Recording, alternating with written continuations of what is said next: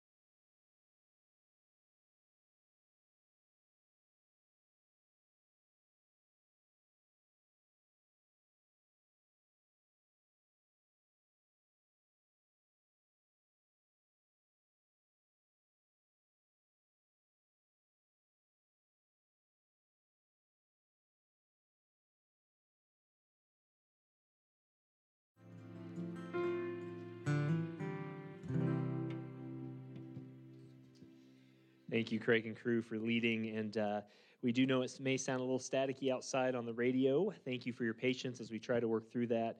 And uh, we are just glad that we're here today. Before we uh, have Brother John come up, I'm going to do our pastoral prayer. So we usually do. If you have your bulletin with you, we've been praying through a church a week in our uh, Baptist Association. This week we're praying for First Baptist Church of Dearborn, Missouri. Ironically, this is where John's daughter, uh, Autumn, teaches. That was not planned. This has literally been week by week. I just, it dawned on us when we did this this morning. Uh, Dearborn is North Platte School District, of course. Many of you are familiar where that's at. Uh, the church there has struggled for a number of years, um, but they continue to, to hang on and ask the pastor this week, said, Pastor, how can we pray for you? What can we pray as a church for your church? And I'm just going to read what he said over Facebook. And this is how he said He said, Please pray for us that the glory of God and all his divine attributes would be revealed through the preaching of his word, and that we would come to a more clear knowledge and a need as a congregation for what Jesus has done for us, and that we would grow in a greater appreciation of that every day. That's the prayer for the congregation. And that's a prayer that all of us have, especially for this church as we go forward, that we would remember who God is, we'd know what He's done for us, and we would celebrate that as often as we can. And uh, we will pray for the work of the gospel there uh, as God goes through and works in Little Dearborn. We, we used to compete against them when I was at Plattsburg, and they always beat us in a lot of sports. So uh, there's some old rivalries there, but we pray, we pray even for those that beat us, right? Amen. God is good. Let's pray together, and then I'll have Brother John come up. I'll introduce him, and then John will be free to preach as he does. Let's pray together. Father, thank you so much for our time. Thank you, Lord, that we can gather in these days. We thank you, Lord, that your grace is sufficient. We thank you that your, your, your work is finished once and for all in your Son. There's not something else we have to add to it. Your fingers weren't crossed, Lord, when your Son was on the cross. Lord, you don't, weren't just uh, faking us out, Lord. We can, ex- we can exhale, Father, because the work has been done. Father, it doesn't relieve us from seeking holiness or being sanctified or growing in Christ or any of those things, certainly. But Lord, our salvation has once and for all been nailed to that cross and been uh, justified through your faith, through faith, Father, in your Son. Thank you so much. Lord, we do pray for our sister church, First Baptist Church of Dearborn, Missouri, Father, that they would come to know you better, that through the preaching and teaching of the word, that they would relish and, and just be rejuvenated in the truths of who you are. Father, in this world that is so fleeting and so uh, quick, it's so easy to forget what we have in store for those of us who know Christ. Lord, this is not our home. You called us here, but Lord, you've you've given us someday a perfect body, a perfect place, a perfect spirit, a perfect fellowship, and all those things we know from Scripture. Thank you so much. Father, I especially pray for their evangelism and discipleship, that you grow people in Christ and they may reach people for Christ as they reach out in their neighborhoods and their area. Father, we pray the same for our church as well. As our brother comes, Lord, may the word be preached. Father, we pray all this in Jesus' name. God's people said, Amen. As he comes up here, I'm going to go ahead and give his introduction. Uh, many of you know Brother John, or should I say more formally, Reverend John Moody. Uh, if you, John, if you want to go ahead and come on up, that's fine. Uh, John, and I've shared it's we usually a couple side notes. I'm I am here today. We're not on vacation anywhere. I, it's been a while since we've done this, but it's good for you to hear another voice. Uh, not because I can't teach the Word of God, uh, I can, but it's good because we have other men in our church who can as well. It's good for you to hear different perspectives. Not that we have changing truth, the truth is the same, but God will use another brother to speak to you in a way that perhaps I can't, and God will do that. So thank God for that. Second thing is, uh, John was my pastor for a season. This is really going to date us. 14 years ago. Woo! You were a little younger, and I was definitely younger. Uh, I love you. I'm just kidding. And John now works, uh, he's the head of security at uh, a place around our neck of the woods and does a great job with that. John has served with his, his uh, wife, Teresa, who you know well, uh, in uh, the foreign fields of the International Mission Board.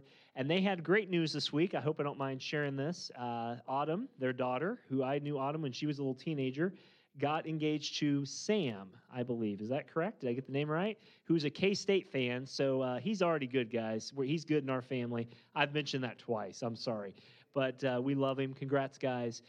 But more so, John has a passion for sharing the Word of God. And that's what it's about. He leads a Sunday school class here. They've been with us now, John and Teresa have, going on six years. That's mm. hard to believe. Mm. Uh, just a few months after I showed up, they joined our church. And so we are immensely blessed. John, after you're done, I do have a present for you. Can I go ahead and spoil what it is? Oh, sure. sure. We didn't get John a check, which is customary for a guest preacher. We got him. These are these are first edition uh, uh, of Hodge's Systematic Theology from 1946. Oh, wow. Yeah. So you're going to enjoy some heavy reading, and Yeah, uh, uh, John loves books, so this is right up his alley. So it's in a. You can't see this outside, but if you're online, you can. He was going to preach for us on uh, Valentine's Day. That's why we gave him the pink bag, but uh, he gets it in a pink manly bag. Love you, John. And um, brother, let me pray for you, and I'm going to release you, and we're ex- excited to hear from you. Father, thank you so much for our time. Lord, I thank you for Brother John Moody, who uh, for so many years is just the stability of the gospel in his life and ministry. We rejoice at their family news, and we rejoice at how you've worked in their lives so much. Father, speak through him now. We pray. May our ears be open.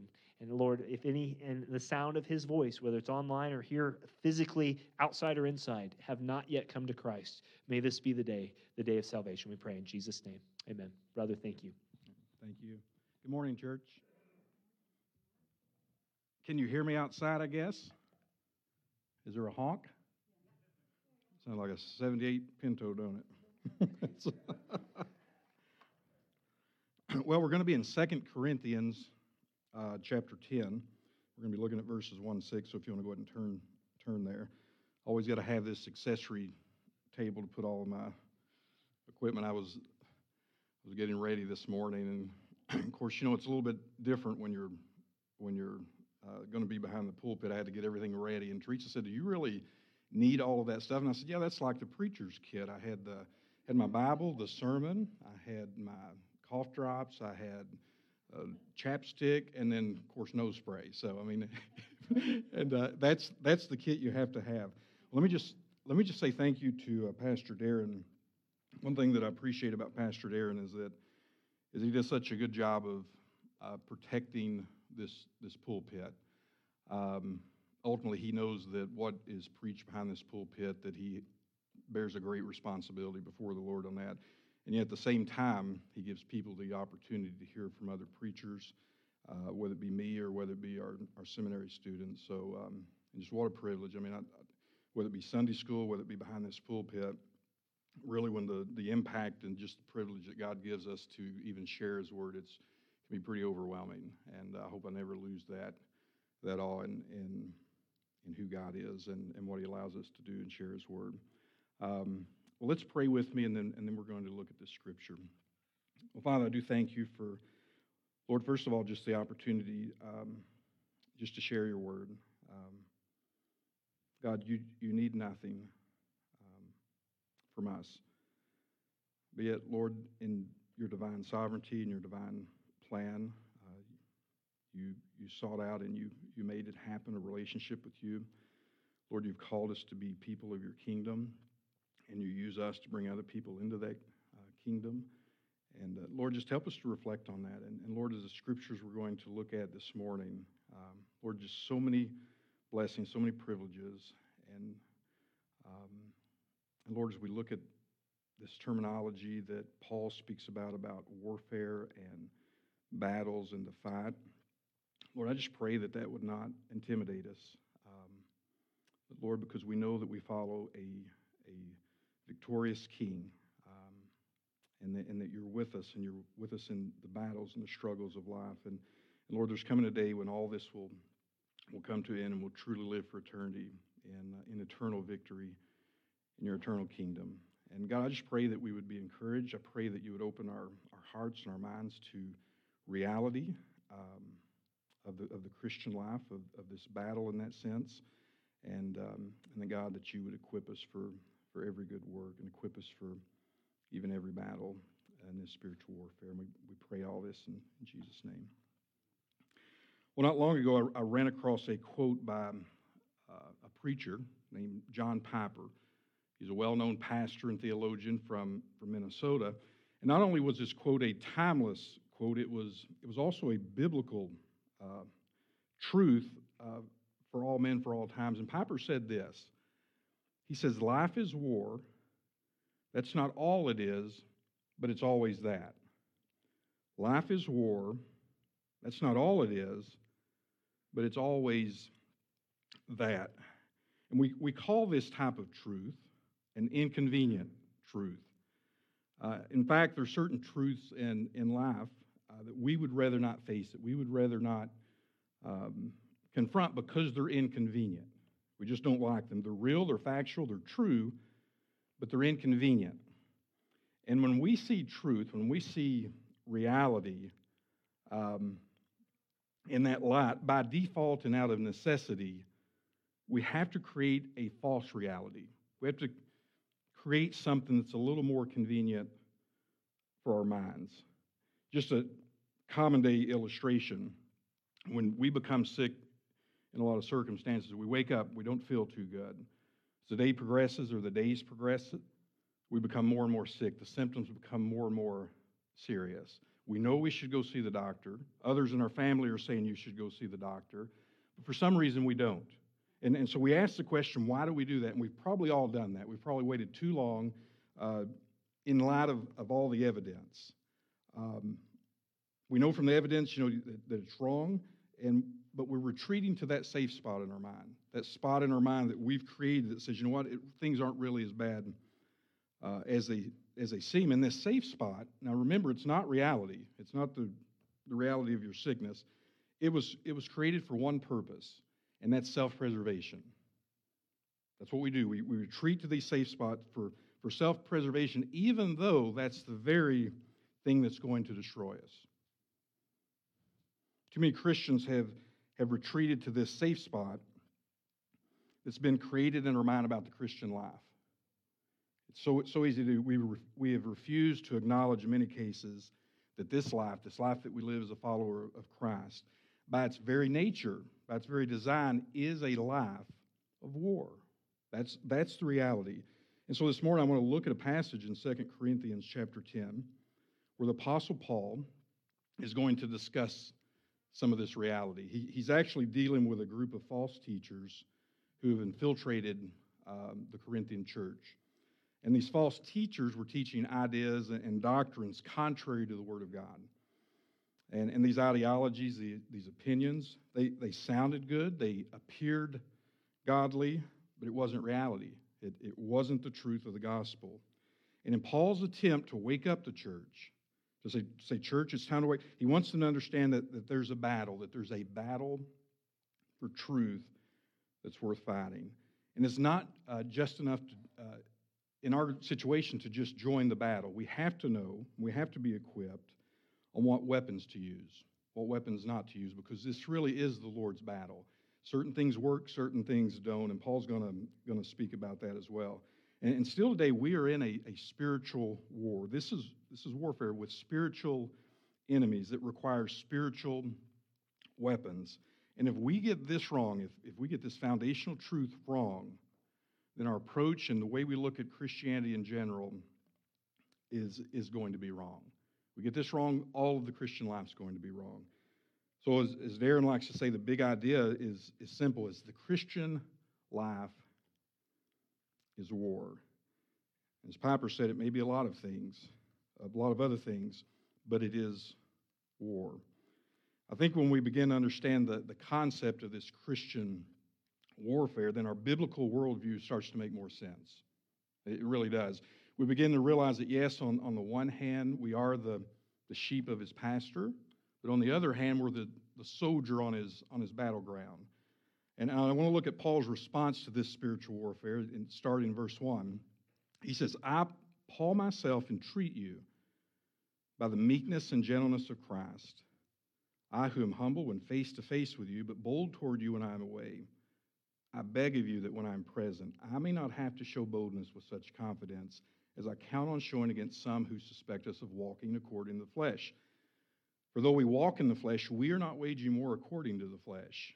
For the weapons of our warfare are not of the flesh, but have divine power to destroy strongholds. We destroy arguments and every lofty opinion raised against the knowledge of God, and take thought and take every thought captive to obey Christ, being ready to punish every disobedience when your obedience is complete. So, in the passage this morning, we find that Paul is disturbed about a, a couple of things. First of all, false teachers are leading believers astray, filling their minds with false doctrines and, and nonsense, things contrary to the Word of God. And second of all, they're, they're spreading rumors about Paul that is designed to discredit um, his authority. And ultimately, when you discredit his authority as an apostle, then you're discrediting his teachings in general. And, and, and verse 1, don't miss the significance of Paul's approach by the meekness and gentleness of Christ. He says, I entreat you, I, I, I beg of you. Paul is already living out, he's displaying a lesson about spiritual warfare from, from the very beginning. He's displaying the fruits of the Holy Spirit, responding with a godly approach to even those who oppose him. And really, this should be the attitude of any Christian who is about to defend or share biblical truth. Before we open our mouth, post our thoughts on Facebook, we, we need to ask ourselves a couple of things. First of all, is our motivation really about truth? Now, we're Christians, you would think that that would be a given, but oftentimes it's not really about our zeal for truth. Do we have a heart like Paul that says, I, I beg you, I, I entreat you? Do we have a sincere desire for truth to prevail, or is it more to win an argument? Paul, Paul could care less really about his reputation. That's, that's not what it was about. It was about truth, it was about the gospel. And you, have heard it said that many times we can, we can win the argument, but lose the person. I mean, we do have truth on our side. So, so how do we approach lost people? How do we approach a, a, brother who perhaps has fallen? Again, we can go to truth, and in our whole presentation, we can win the argument with, with the facts and reality. But again, look at Paul's approach. He's, he's meek, he's, he's gentle. And the second thing, are we displaying the character of Christ? in that encounter his fruits. Galatians 5:20, the love, joy, peace, but all those fruits of the Holy Spirit, this meekness and gentleness are the fruits of Christ. Or are we doing it with flesh, gossip, anger, slander? Probably we all have had times where we could look back on our Facebook and had to go back and delete it. Because even though we had a, zeal for truth, whether it be whatever hot topic in our society today. In our zeal for truth, we find out and we realize that we're just really about more about winning the argument.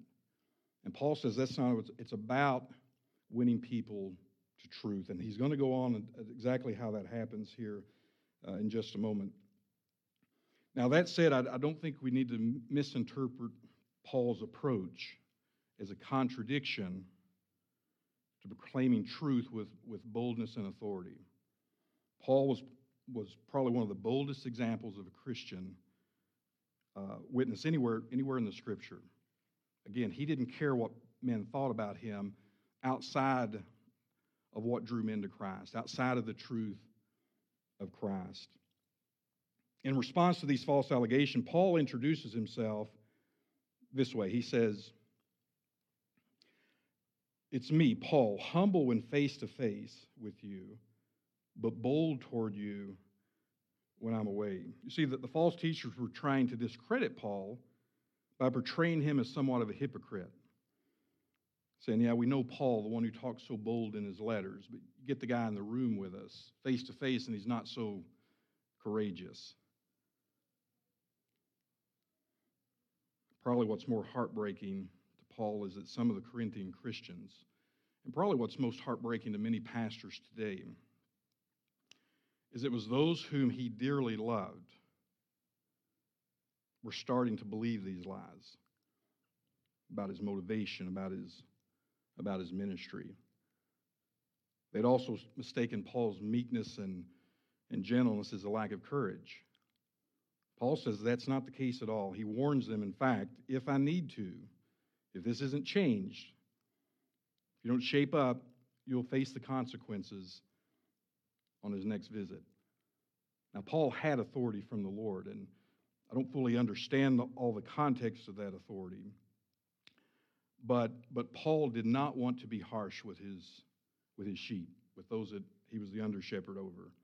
He wanted to love them. He wanted, but again, he says there's times where outside of the truth, I have to do what the Lord's called me to do. And, and then just wrap up this approach with, with the way he ends that that piece. He displays a sign of true pastoral leadership. when he says, I, I can and I will be this way. But he says, I, I beg you, may I, may I not have to be this way. And it was so different from the false teachers of his days who, who lorded this authority over the church. And, and Paul went on to say that these allegations were also coming from some who were claiming that he was walking according to the flesh. Again, just really another attack on his integrity and authority.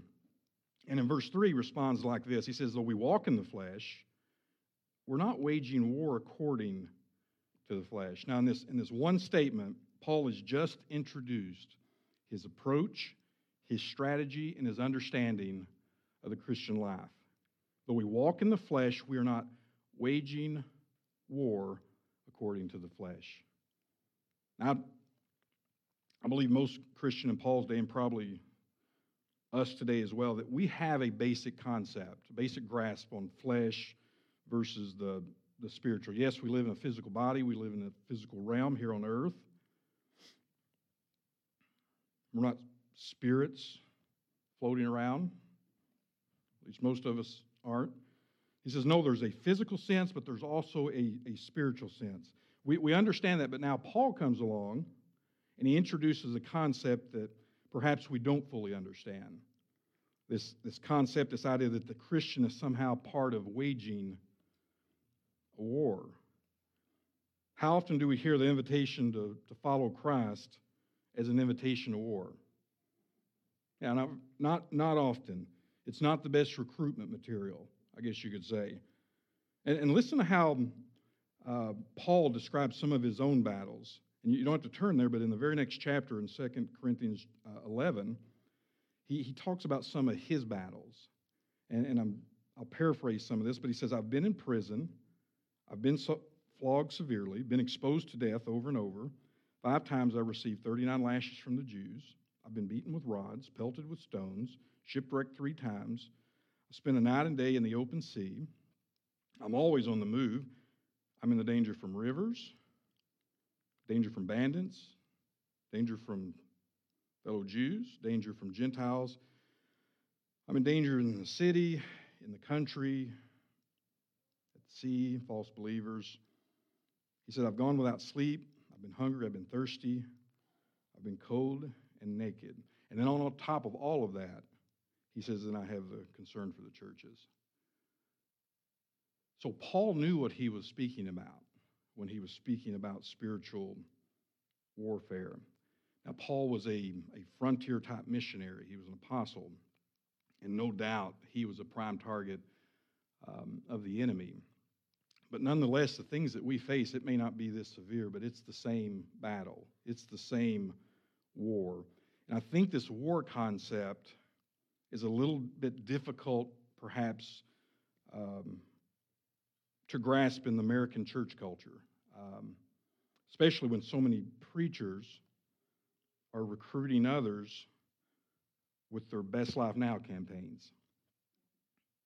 It really, it really is true. Best Life Now campaigns grow a lot of churches, but they create a lot of casualties because it's not reality.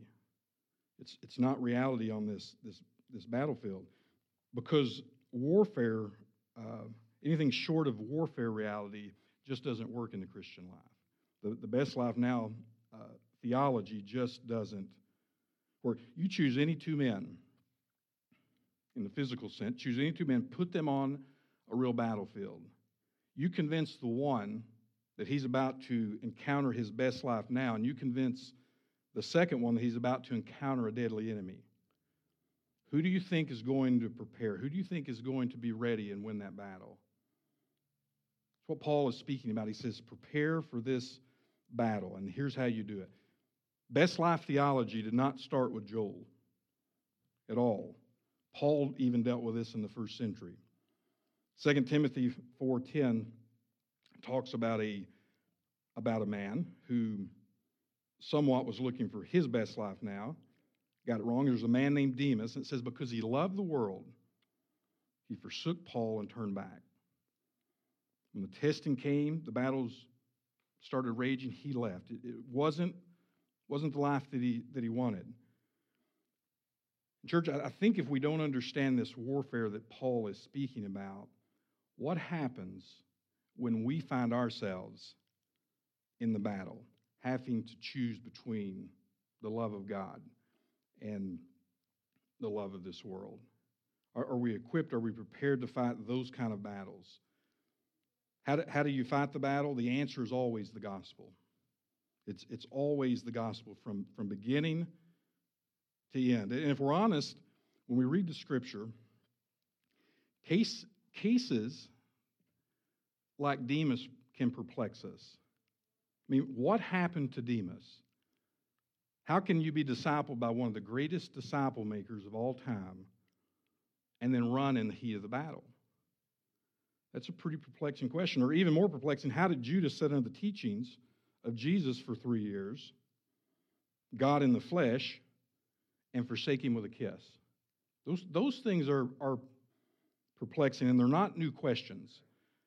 Many Christians throughout history have thought deeply about these things. How, how can this be? Now, some have concluded, well, perhaps uh, these men were saved and they must have lost their salvation. How can you walk along with Paul and walk with Jesus and not be saved? So they must have been saved and, and lost their salvation. Well, I don't think that's correct at all, but it is a mindset, and, it, and it's, a, it's a mindset that, that kind of indicates a deeper, a deeper problem of the way we look at the gospel. The, the problem with those kind of conclusions is that it distorts the true gospel. It causes us to look away from, from Christ, away from the gospel, and look inward to determine how can we keep from becoming a Demas? How can we keep from becoming a Judas? And, and what happens at that moment is that we enter into a battle that the Lord isn't part of. He's not part of that battle. So then we begin waging war according to the flesh. We ask ourselves, what must I do to be saved? What must I do to remain saved? What must I do to not become a, a Demas or a Judas? And maybe the question needs to change. Maybe the question isn't whether you can lose your salvation. The question is have, have I been saved by a gospel that saves eternally? That's the question. Have I been saved by a gospel that saves eternally? A gospel that sustains me, a gospel that is training and, and equipping me for the good fight, a gospel that ins- assures that I will endure to the end. And if that's not the case, then we've believed a different gospel than the one Paul preached. Galatians 1, Paul describes this very issue. In Galatians and the, the, the, the issues that he was dealing with in, in the book of Galatians and also here in Corinth, a lot of them, it's always the gospel. If you get the gospel wrong, you get it all wrong. And so, again, this very thing, Paul describes this issue that about a gospel that, that didn't save, that couldn't save, a so called gospel that was based on the merits of men versus the merits and the grace of, of Christ. Verse 6 of Galatians 1 Paul says, I am amazed how quickly you're deserting the one who called you by the grace of Christ and are turning to a different gospel, which is not even a gospel. Remember, Paul is speaking to saved people, those who were, it says, called by the grace of Christ. And look how he's, he's still treating the gospel. Paul's talking to saved people, yet he still treats the gospel, the true gospel, as a current need is something worth fighting for, something worth dying for. You see, many of us initially learned about the gospel in terms of that initial, just that coming to Christ, the moment of being saved, being born again. And that's the only perspective we have on it. And therefore, many Christians come to Christ through the gospel, are saved, and then they go through the rest of their Christian life with the gospel kind of in the rearview mirror. And the only time the gospel is in one sense, in their mind, um, I guess, uh, useful in one sense. When you look at it just in the terms of bringing people to Christ, the only time you think about it is when you're sharing the gospel to bring somebody to Christ. And Paul says that's not true at all. The gospel was never intended to bring you to Christ and then leave you to yourself to become more like Christ. You see, that's what happened with, um, with, with some who, we talked about this last night, who have shipwrecked their faith, or what Paul was talking about in Galatians, perhaps true born again believers who come to Christ by grace, but yet then they try to live out the Christian life in their own strength. But the same gospel that saved you is the same gospel that will sustain you. It's by God's grace through faith that you're saved, and it's by God's grace through faith that you will endure. And here's Paul's warning Imagine coming to Christ through the gospel, his mercy, his, his grace. You've had new life breathed into your, your soul, and you're willing to face any battle that comes so long as Christ is with you. But something happens over time. You become apathetic. You begin to hear these other opinions, these other ideologies. You see other people's strategies of living the Christian life. And little by little, it's very subtle and it's very dangerous. Little by little, our trust, our hope, our reliance on God's grace begins to fade. And when that happens, at least we think in our mind that we really don't need prayer. We really don't need the Word of God, the shield of faith. We really don't need these weapons of warfare that Paul says has godly power, divine power. Paul says that's not the way to fight these battles. Verses 4 and 5 For the weapons of our warfare are not of the flesh, but have divine power to destroy strongholds. We destroy arguments and every lofty opinion raised against the knowledge of God and take every thought captive to obey Christ.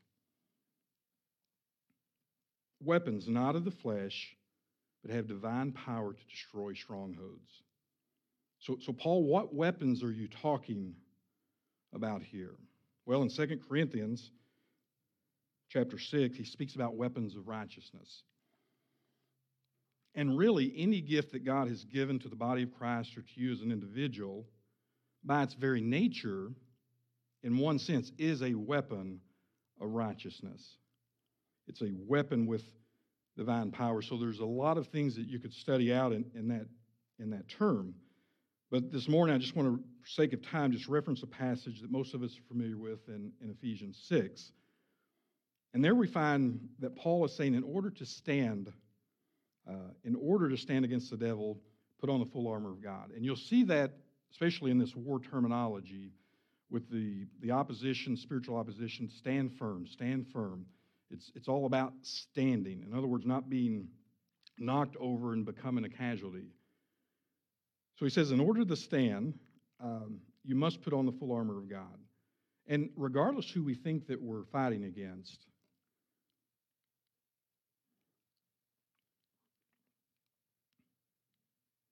in the flesh, whether that be the atheist, perhaps abortionist, perhaps you think that you're fighting against politicians. The reality is that our fight is not against them. Not in that, not in that sense. It's, Paul says it's not against flesh and blood, but it's against principalities and powers of darkness and other spiritual forces of evil in the heavenly realms. In other words, it's, it's a battle going on in a place that we cannot see, but by faith we understand it, and by faith we appropriate the way that God intends us to win this battle. And anything short of that will produce casualties. And then he goes on in verses 14 through 18, and I'm just going to give the list of, of the weapons and the armor. He talks about if you're going to stand firm, you have to put on the belt of truth, the breastplate of righteousness, the feet fitted with readiness that comes from the gospel of peace, the shield of faith, helmet of salvation, sword of the Spirit, which is the word of God. And we typically and sometimes often leave out verse 18, which is to pray in the Spirit on all occasions with all kind of prayers and requests. These are not optional not, not for victory in this battle. These are essential in order to stand against the devil. There's a divine power, God's power. And you know what? We don't fully understand what all that means. But we know there's divine power in these, in these weapons needed to win the battle that we've been called to. And then we have to ask ourselves, how often are we, are we guilty? And we, we all are. How often are we guilty of fighting the battle in our own strength? One image that comes to mind is that it's like we're trying to push down the walls of Jericho in our own strength and our own power. And the Lord says that will not work. Think about some of this armor. I'll just take three of the, the examples the shield of faith, the faith, the Word of God, and prayer. These are pieces of armor, weapons in that sense, that's mentioned throughout Scripture. But, but look how they're, they're mentioned in Scripture. It's always in the context of growth, sanctification, proficiency, how to use them, when to use them. I think sometimes we've reduced Ephesians 6 as just a mental exercise that we go through. That we mentally just go through, okay, we're putting on this and this and this and this. And from the standpoint of, of doing that in the sense of being aware and always remembering what's at your disposal, in this battle, that's fine. But the mental exercise is not sufficient. That's not what that scripture means at all. Ephesians 6 is not that mental formula just for the battle. These are weapons to be trained with on a daily basis to become proficient in this battle. What Ephesians 6 is telling us is, is we're being taught, we're being equipped how to fight the battle. Faith, prayer, all of this, we become more proficient in being trained in righteousness by actually, by actually using these, these armors. And in that learning process, we begin to see the divine power, this godly power that Paul speaks about, working through our faith, working through the Word of God, working through prayer. And the more we see this as we grow in, in Christ, the more we understand how useless the weapons of the flesh really are. It's not really hard to imagine why Christians want to avoid the battle. Mean, think about this warfare and that kind of talk. It's a subject that brings to mind thoughts of suffering, destruction, casualties, death. War is, is costly, so, so naturally we prefer a different reality than what Paul's speaking about. If we're not careful, we'll create our own reality to our dismay. Think about this Acts 11 says the disciples of Christ were first called Christians at Antioch. And I think that's a term we're pretty comfortable with, at least in America. That, that title, that name, doesn't bring a lot of persecution, anything like that. It does in some places in the world. There's also other terms that I don't believe that we, we have trouble with uh, believers, children of God, sheep. That's a good one. Saints. That's what my wife likes to refer to me as. Such a saint. She's and here's why I think we're okay with that. These, these are true. All of these are true titles for us, but they also give us kind of this nice mental image. But I'm not so sure that we really like the image of a soldier. Paul was talking to Timothy, actually in 2 Timothy, and he said, Suffer hardship with me as a good soldier of Christ Jesus. No soldier in active service entangles himself in the affairs of everyday life so that he may please the one who enlisted him. Now, if we were honest, who, who has that scripture memorized or hanging on their rearview mirror or posted on their refrigerator? Hardship, this, this soldier talk. I think we just prefer to be the sheep. And think about the sheep, just dumb and clueless. They eat all day, lay around in a pasture, watching the wind blow through the grass. And then Paul comes along and he just messes up this utopic image of what the Christian really is. I don't think we, we don't like the, the image of a soldier because we know it's costly. We know enough about warfare, even though we've, if we've never been to war, We've seen enough, we know enough, we've heard enough stories, but something about being a soldier is difficult. But there's something more costly than being a soldier. And it's being a soldier who goes AWOL. If you're not familiar with that term, AWOL means absent without leave. It means you've just kind of shirked the duty without permission, and you're, you no longer want to be part of the battle. World War II was probably one of the costliest wars that America has seen, with over 400,000 plus soldiers who were killed in that. But imagine the cost if the majority of those soldiers had went AWOL. As costly as that was, imagine what it would have been like if everyone had deserted at those crucial times of battle. Soldiers become the best they can be when they understand what's at stake, what, what they're fighting for. In American history, soldiers weren't only given the most proficient weapons of their day, same as today, but they understood why they were fighting. It was for freedom, it was for liberty, it was for our nation, it was for the protection of our people. You can have an entire platoon of the most able bodied men equipped with the, the best weapons, and it's all useless unless you have, if they have no motivation to prepare, to train or become proficient with those weapons. They don't understand what's at stake. Why would they suffer the hardships of battle? It wouldn't make sense. But a good soldier understands what has to be destroyed in order to preserve what's at stake. So, Paul is fixing to tell us, as a soldier in this warfare, in this battle, what needs to be destroyed for the sake of the gospel, for the sake of truth, for the sake of light in the darkness. Listen to what he says needs to be destroyed in verses 4 and 5.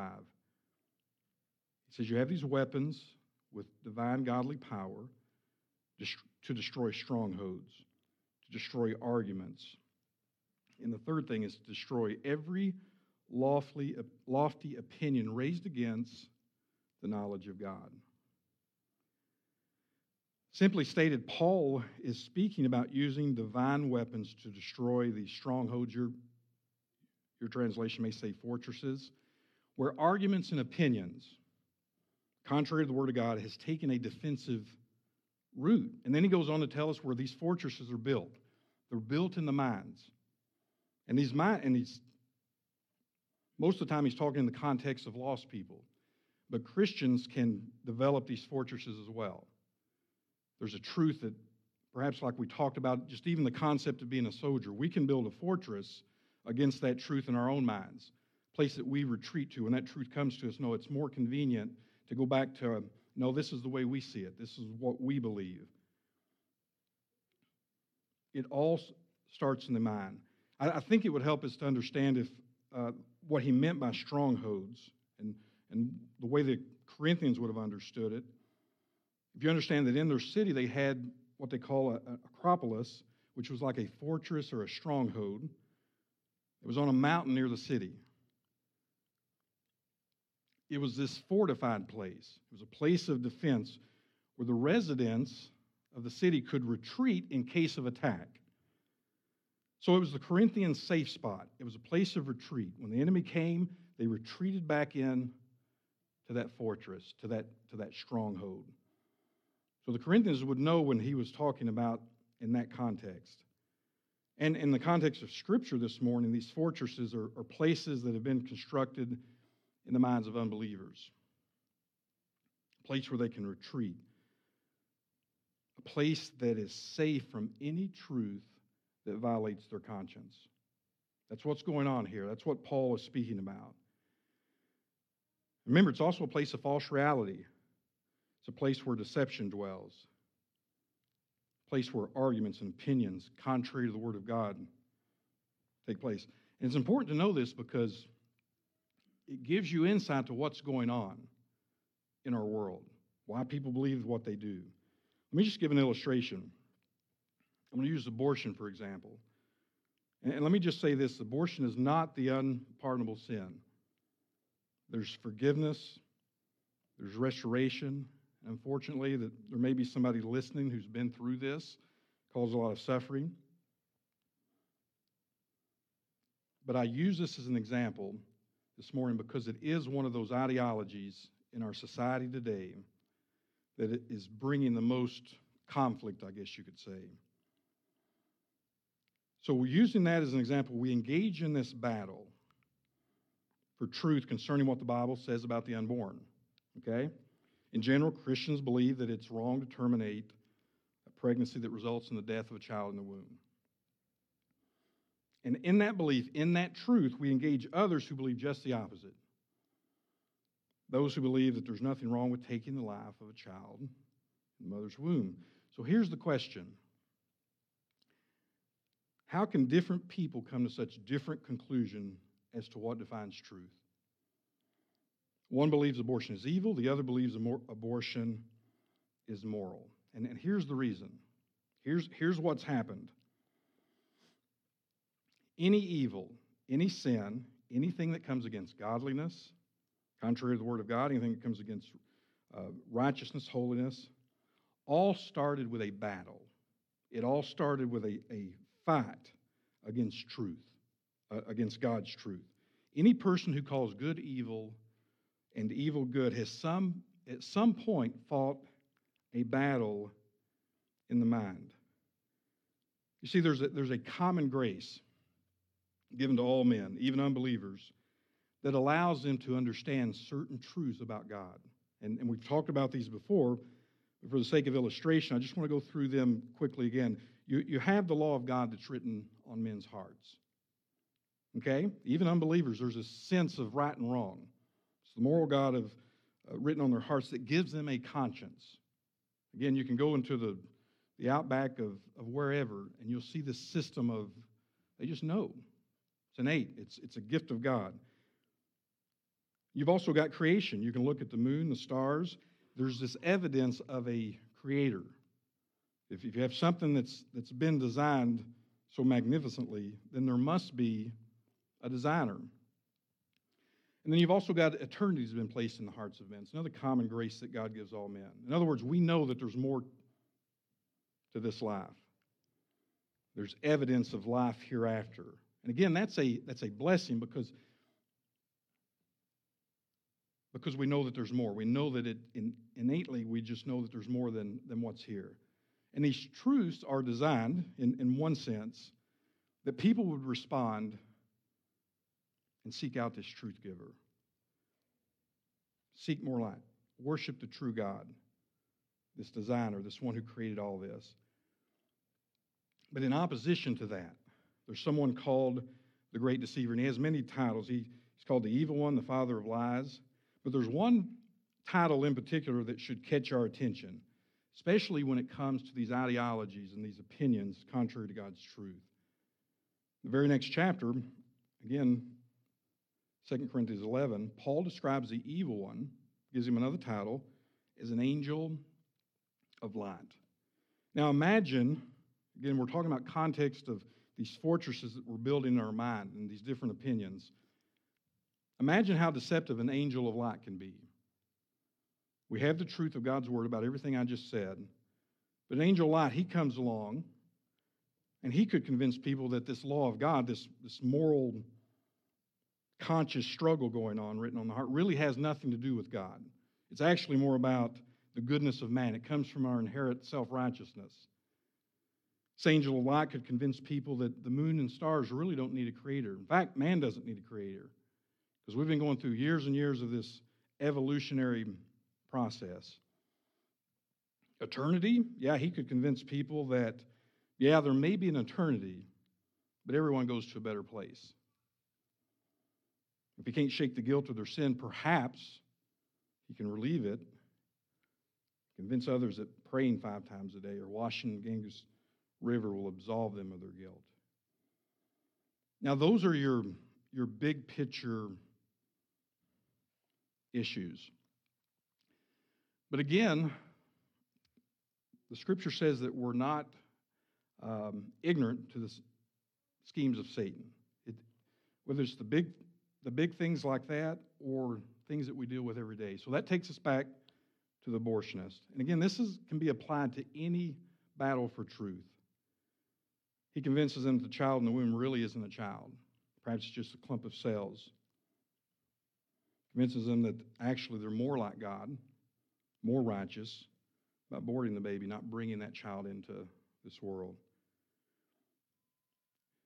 And if there's one thing that, that I would ask you to leave with this morning, out of everything that's been said, because I think this one thing that I'm about to say is what will help us to understand most that we have to use the weapons that God has provided. When you're speaking to anyone about truth, God in general, creation, morality, abortion, the gospel, the truth that you're shining into that darkness, into their darkness, in the darkest, darkened hearts, their darkened minds, it's causing them to retreat back into those fortresses. It's causing them to retreat back to those opinions and those arguments that Paul says must be destroyed if truth is going to prevail in their lives. And when you look at things like that, when you're witnessing or you have a family member or somebody that needs to come to Christ, when you look at things in that those light, I mean, you're you're talking about getting into a place that you can't reach. Fruits of the flesh, weapons of the flesh, has no way to get into the heart and the minds in that sense. So when you talk to somebody and you start hearing, well, you believe this, and here's what I believe, they're, they are operating, they are being defensive from that place in their mind that they've built. It's contrary to the Word of God, these opinions, these ideologies.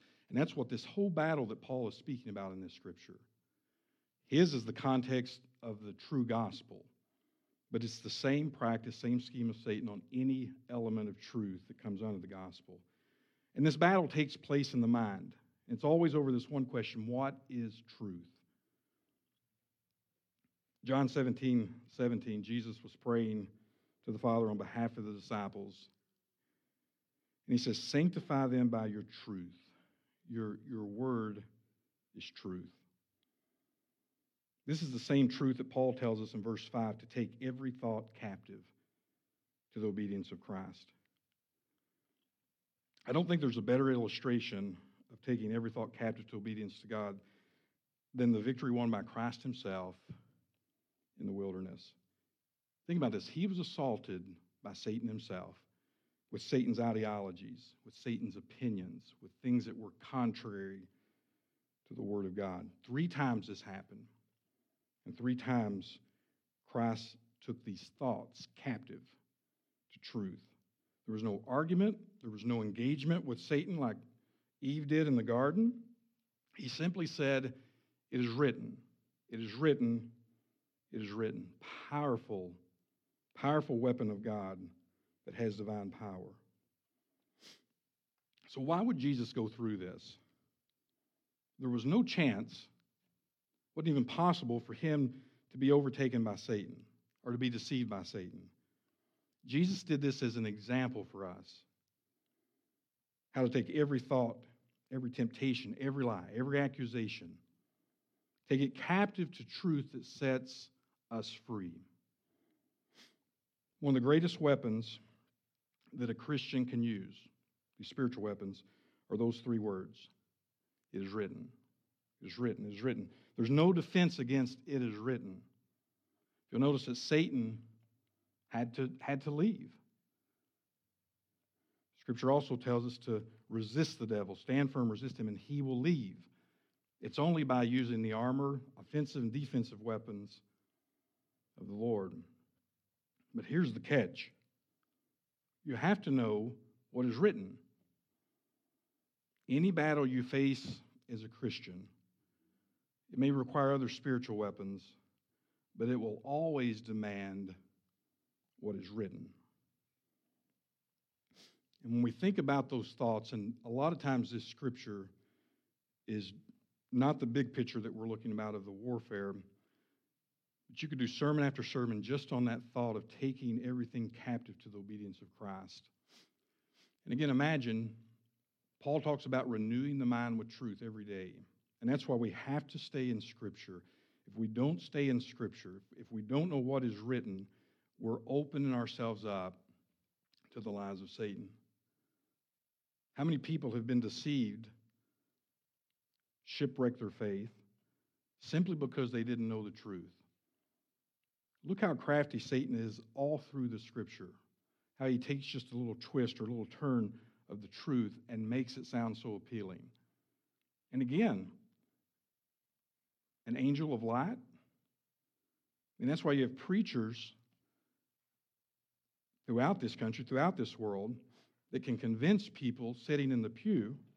They're not Bereans like Paul spoke about who go back and check the scripture. No, they take him for his word. Just yesterday, I seen a a video on the news.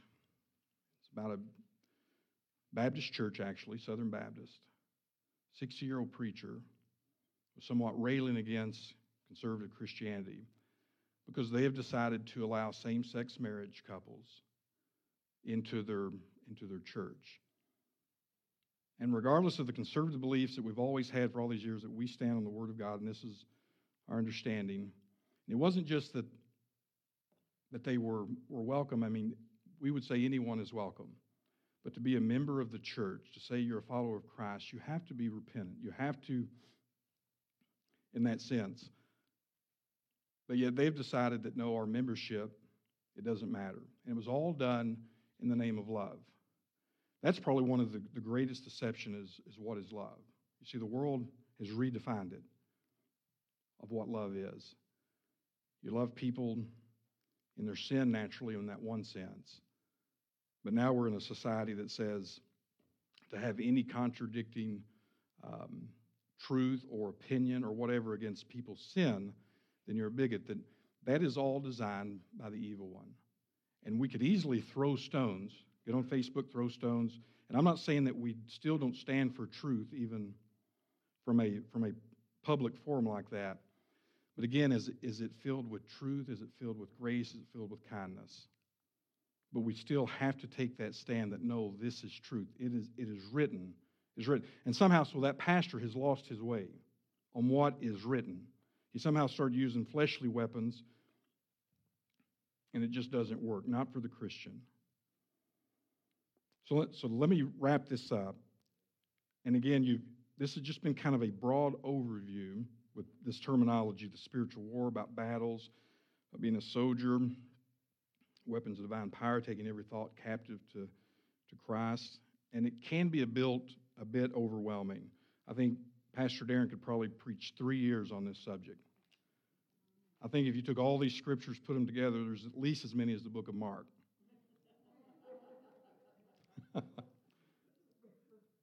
He'll consider it. But again, you look at the warfare, you look at all the terminology in scriptures, and when you actually start looking for it, there's more in there than what we often realize about this warfare, about this, this life of the Christian. But anyway, with all that broad overview, I hope you leave with at least these three convictions. First of all, is understand that you're in a battle and the nature of that battle. The, the Christian life is not child's play. Jesus says that Satan comes to steal, kill, and destroy. And you know what? That's almost become cliche with us because we hear it so much. But I mean, really think about that. Satan would just soon kill you as look at you this morning. He would just soon obliterate every Christian. And he has those kind of battles going on across the world even now in persecution and such. Our battle is against him, not flesh and blood. Now, he displays himself in flesh and blood. I'm not talking about accountability for people who do evil, but it's against him. That's why we have to fight this war the way the Lord says. And we don't want to come to the end of our life and realize that we've lived life on the wrong battlefield, fighting the wrong battles, using the wrong weapons as a Christian. I mean, how tragic would that be? And perhaps someone's listening this morning, online or elsewhere. You say, you know, I truly don't understand, not only do I not understand this warfare, I, I don't really understand these ideologies, opinions, and all that you're talking about. What's even more tragic is to come to the end of your life and realize not only were you not on God's battlefield or his army, but that you were in the wrong army. The, the scripture clearly says that there's no neutrality. Many people think, well, you know what, I may not be the most religious, but I really don't care. I do my own thing. The, the scripture says that you have to choose this day whom you will serve because by default, if you're not following Christ, if you're not serving Him, by default, probably one of the most eye-opening scriptures I ever read years ago was that you're either you have God Himself as your father or Satan as your father in the spiritual sense. But He says, and perhaps you've retreated to these beliefs that you have Christ isn't real, or perhaps you have atheistic views, or you believe Christians are this and that. It's because you've created these ideologies, opinions contrary to the Word of God.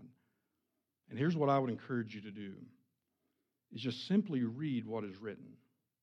If you have a Bible or if you can obtain a Bible, just be honest with yourself for a minute. Say, where did I get these ideologies? Where did I get these opinions? Perhaps from friends, perhaps coworkers. But I'm staking my eternity on these opinions, on these ideologies. So let me encourage you just to read what is written, even for 30 days. Open up the book of John and say, I'm going to read what is written and see what the Lord will do and be open to, to truth. Come out of that retreat spot that you have in your mind that you're completely shut off. You're completely on the defense of anything that has to do with Christianity or, or Christians, and just put your guard down for just a moment and say, Lord, if, if you are real, I'm going to read what is written and you speak to me. That's my encouragement to you this morning. Because the Lord says, if you will come to Him in repentance and faith, He will, he will obliterate those false notions. He will reveal Himself in glory and salvation, and He will give you a new life. He will give you hope and peace for all of eternity. So understand the battle, the nature of the battle. Number two, engage the battle, be a faithful soldier. I think, I mean, I get it. It's so much easier to stand on the sidelines and let the battle rage, okay? Spiritual warfare is almost non existent from the spectator seats. Because think about it, I mean, from those seats, we can we can still do things. I mean, we can curse the darkness. We can cheer others on. But we can't walk in victory for battles we don't fight. It's just not possible. We want to be able to say with Paul, as Paul said, he says, I've finished the fight, I've kept the faith. And Paul wasn't a street fighter, he wasn't an MMA cage fighter. Paul was a soldier in the Lord's army. And he refers to it as a fight. He says, I have finished the fight. In other words, he has finished his life. And he's kept the faith. And then the third thing, and lastly, is the war itself has already been won. And that can sometimes be confusing because we're talking so much today about being engaged and suffering hardship and different things. But we have to understand that the base foundation is that we're not fighting for victory. We're fighting from victory. We're fighting from what Christ has already done on the cross. The spiritual battlefield was never designed to see who wins. That was, that was already determined on the, cry, on the cross. The, the spiritual battlefield has been designed for us to make us more like Christ, to display His glory, to display His grace, to display His mercy. And there's going to be that day when He gathers His bride after these battles are over, and that we're all going to live with Him in victory. Well, the scripture I'm, I'd leave with you this morning is out of Deuteronomy 20, verse 4. It says, For the Lord your God is he who goes with you to fight for you against your enemies to give you the victory. Life is war. That's not all it is, but it's always that. Let's pray. Well, Father, I just thank you, God, for being the king that you are. God, I pray that you would give us strength, that you would give us courage, and Lord, most of all, that you would give us that hope and that rest and that faith in you. Lord, you refer to us as sheep, you refer to us as soldiers. But Lord, even in that soldier in that, in that soldier capacity, we are still sheep. You give us times of refreshment, and you give us times of rest, and your staff and your rod. And even as a, even as a soldier, we still have all the other promises um, of the Scripture that you go before us that you're with us, constant you tell us, do not fear, do not fear. And it's always in the context of why, and that's because you say that you're with us. So, Lord, may we take that away this morning, that there are battles to be fought, but we are fighting from victory and not for victory, because you truly have won those battles and you've won the war already. God, thank you so much. In your name we pray. Amen. For we are the church